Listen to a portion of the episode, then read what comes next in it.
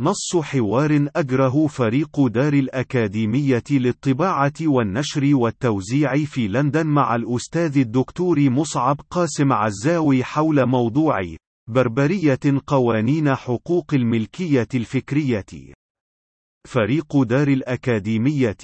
لماذا تعتقد بعدم أخلاقية حقوق الملكية الفكرية في سياق الإنتاج العلمي على المستوى الكوني، بشكلها المبتنى في تكوين منظمة التجارة العالمية؟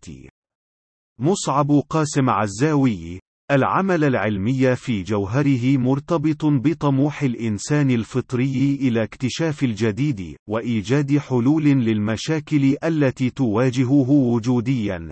وفي المجال العلمي الذي صرفت وأصرف فيه جل وقتي في حياتي اليومية وهو الدراسات المورثية للأمراض وخاصة الأورام، فإن الغالبية الساحقة من الكشوفات في هذا الحقل ولدت ونهضت في الجامعات ومراكز البحث العلمي الممولة بأموال دافع الضرائب، وهذا يعني من الناحية العيانية المشخصة الطبقة العاملة حيث أن الشركات العابرة للقارات تكاد لا تدفع أيا من ضرائبها المتوجبة عليها في أي من بقاع المعمورة، وهو ما يقتضي بأن يعود النفع من تلك الأبحاث إلى المجتمعات التي قام أبناؤها بسداد فواتير ونفقات الجهد العلمي الاستثنائي الذي سبق وأسس لكل اختراق علمي من علماء لم يفكر أي منهم على حد حد معرفتي اللصيقة بالكثير منهم بأي ربح سوء ذلك المعنوي الذي قد يتمثل بتكريم أو جائزة أو حتى بطاقة شكر صغيرة من رئيس القسم الذي يعمل فيه.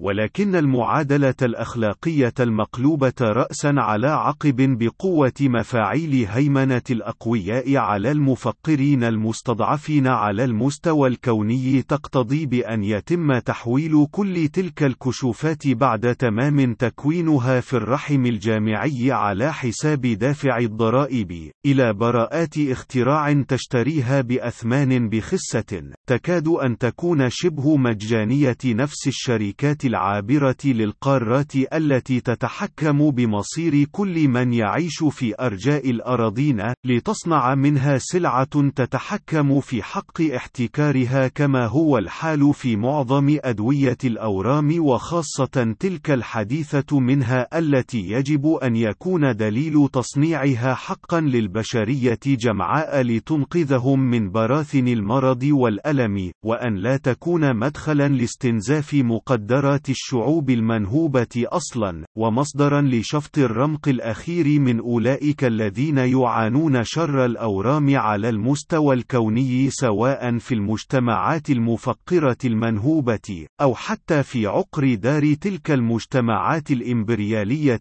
التي لا فرق في منظارها بين إنسان مسحوق من مجتمع منهوب أو مجتمع إمبريالي سوى في الشكل الإخراجي لآلية استخراج إخراج الربح الشيطاني من ذلك الجسد الضامر بطريقة لا تختلف إلا تزويقيا عن تلك التي شخصها شكسبير في شخصية شيلوك في مسرحية تاجر البندقية.